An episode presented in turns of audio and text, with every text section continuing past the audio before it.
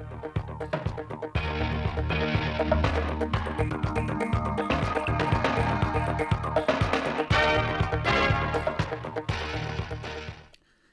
chào quý vị và các bạn đến với bản tin thời sự mười giờ ngày ba mươi mốt tháng tám của Đài Phát thanh và Truyền hình Thanh Hóa. Chương trình đang được thực hiện trực tiếp trên sóng ép em tần số chín mươi hai phẩy ba mê ga héc, trực tuyến trên website truyền hình thanh hóa.vn.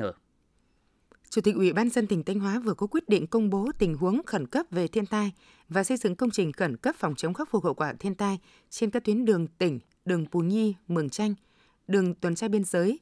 Mục đích xây dựng công trình nhằm phòng chống khắc phục hậu quả thiên tai do ảnh hưởng của mưa lớn gây ra trên địa bàn các huyện Nông Cống, Quan Hóa, Bá Thước, Mường Lát, Quan Sơn, Thường Xuân, Thạch Thành, tỉnh Thanh Hóa và huyện Mai Châu, tỉnh Hòa Bình. Kinh phí thực hiện công trình là sáu phẩy chín tỷ đồng từ nguồn dự phòng ngân sách tỉnh thực hiện trong năm hai không hai ba. Để khơi thông dòng vốn, từ đầu tháng tám đến nay, các ngân hàng trên địa bàn tỉnh Thanh Hóa đang tiếp tục triển khai nhiều gói tín dụng ưu đãi lãi suất. Hiện lãi suất cho vay bình quân đã về dưới ngưỡng tám phần trăm một năm, tức là giảm khoảng ba phần trăm so với cuối năm hai nghìn không trăm hai mươi hai. Đến hết tháng tám năm hai nghìn không trăm hai mươi ba, tổng dư nợ trên địa bàn tỉnh Thanh Hóa ước đạt trên một trăm tám mươi hai nghìn tỷ đồng, chỉ tăng ba phẩy sáu phần trăm so với đầu năm.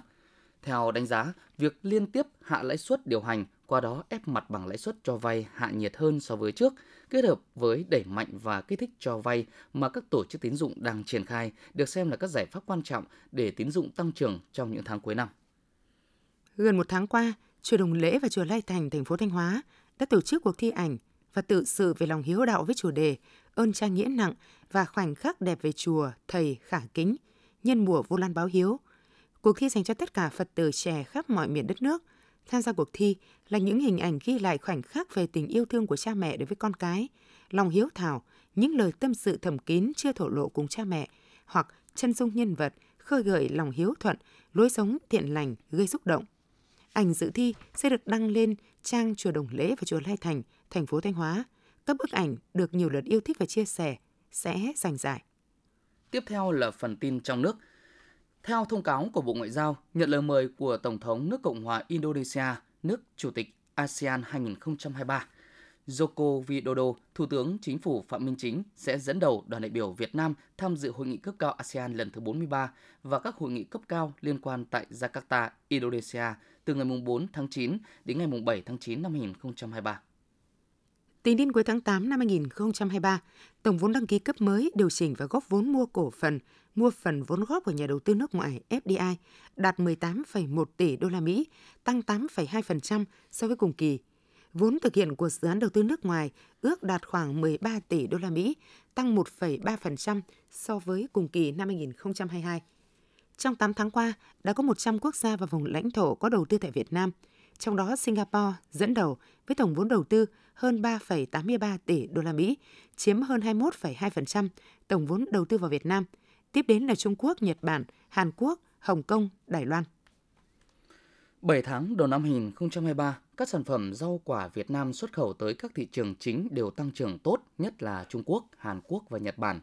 Báo cáo mới nhất của Cục Xuất nhập khẩu Bộ Công Thương cho biết, dẫn đầu về giá trị xuất khẩu rau quả bảy tháng qua là thị trường Trung Quốc đạt hai tỷ đô la Mỹ, tăng một trăm hai mươi tám phẩy năm phần trăm so với cùng kỳ năm hai nghìn không trăm hai mươi hai. Xuất khẩu hàng rau quả sang thị trường Trung Quốc tăng trưởng cao, góp phần thúc đẩy ngành hàng này tăng trưởng khả quan trong năm hai nghìn không trăm hai mươi ba, bởi trị giá xuất khẩu sang thị trường Trung Quốc chiếm sáu mươi tư phẩy bảy phần trăm tổng trị giá xuất khẩu hàng rau quả. Tiếp theo là xuất khẩu sang thị trường Mỹ, Hàn Quốc và Nhật Bản. Samsung Việt Nam phối hợp với Bộ Công Thương và các địa phương tổ chức dự án hợp tác phát triển nhà máy thông minh tại mười hai doanh nghiệp phía Bắc đợt một đã đạt được những kết quả cải tiến khả quan. Việc ứng dụng mô hình nhà máy thông minh này không chỉ giúp doanh nghiệp nâng cao ứng dụng chuyển đổi số mà còn góp phần thay đổi quy trình làm việc để nâng cao hiệu quả sản xuất kinh doanh. Sau dự án, các doanh nghiệp được tư vấn sẽ tiếp tục phát triển hệ thống nhà máy thông minh dưới sự cố vấn trực tuyến của các chuyên gia Hàn Quốc nhằm giúp nâng cao năng lực cạnh tranh, tăng năng lực tham gia vào các chuỗi cung ứng toàn cầu, góp phần đẩy mạnh phát triển ngành công nghiệp hỗ trợ của Việt Nam. Tổng cục Thống kê cho biết chỉ số sản xuất toàn ngành công nghiệp i i pê tháng tám năm hai nghìn không trăm hai mươi ba ước tính tăng hai phẩy chín phần trăm so với tháng trước và tăng hai phẩy sáu phần trăm so với cùng kỳ năm trước. Tính chung tám tháng năm hai nghìn không trăm hai mươi ba, chỉ số sản xuất toàn ngành công nghiệp i i pê ước tính giảm không phẩy bốn phần trăm so với cùng kỳ năm trước. Trong đó, ngành chế biến, chế tạo giảm không phẩy sáu phần trăm, ngành sản xuất và phân phối điện tăng một phẩy bảy phần trăm, ngành khai khoáng giảm hai phẩy năm phần trăm. Báo cáo của Tổng cục Thống kê cũng ghi nhận, trong tám tháng qua, chỉ số sản xuất của một số ngành công nghiệp trọng điểm cấp hai tăng cao so với cùng kỳ năm trước gồm sản xuất than cốc, sản phẩm dầu mỏ, sản xuất sản phẩm thuốc lá cao su, khai thác quặng kim loại, chế biến thực phẩm. Hôm nay sẽ diễn ra lễ khởi công dự án đầu tư xây dựng cảng hàng không quốc tế Long Thành giai đoạn một và dự án xây dựng nhà ga hành khách T ba, cảng hàng không quốc tế Tân Sơn Nhất. Mục tiêu là nâng tổng công suất cảng hàng không của cả nước từ một trăm triệu hành khách một năm lên một trăm bốn mươi lăm đến một trăm năm mươi triệu hành khách một năm. Hạng mục nhà ga hành khách là hạng mục quan trọng nhất và có ý nghĩa quyết định đến tiến độ của toàn bộ dự án. Việc khởi công đồng thời hai hạng mục nhà ga hành khách của hai sân bay lớn là dấu mốc quan trọng của Tổng Công ty Cảng Hàng không Việt Nam trong việc góp phần phát triển, nâng cao năng lực, phục vụ của hệ thống kết cấu hạ tầng hàng không của Việt Nam. Bộ Công Thương vừa có chỉ thị số không chín về tăng cường, nâng cao hiệu quả công tác quản lý nhà nước về xăng dầu, đảm bảo nguồn cung xăng dầu cho hoạt động sản xuất kinh doanh của doanh nghiệp và sinh hoạt của người dân. Bộ này yêu cầu các doanh nghiệp đầu mối kinh doanh xăng dầu phải thực hiện nghiêm túc, đầy đủ tổng nguồn cung tối thiểu năm hai không hai ba đã được phân giao để đảm bảo cung cấp liên tục xăng dầu cho các khách hàng. Ngoài ra, các đơn vị chủ động nguồn hàng cả trong nước và nhập khẩu, thực hiện việc dự trữ xăng dầu theo quy định, đảm bảo cung cấp đầy đủ xăng dầu cho thị trường trong nước trong mọi tình huống, tuyệt đối không để gián đoạn nguồn cung xăng dầu trong hệ thống kinh doanh.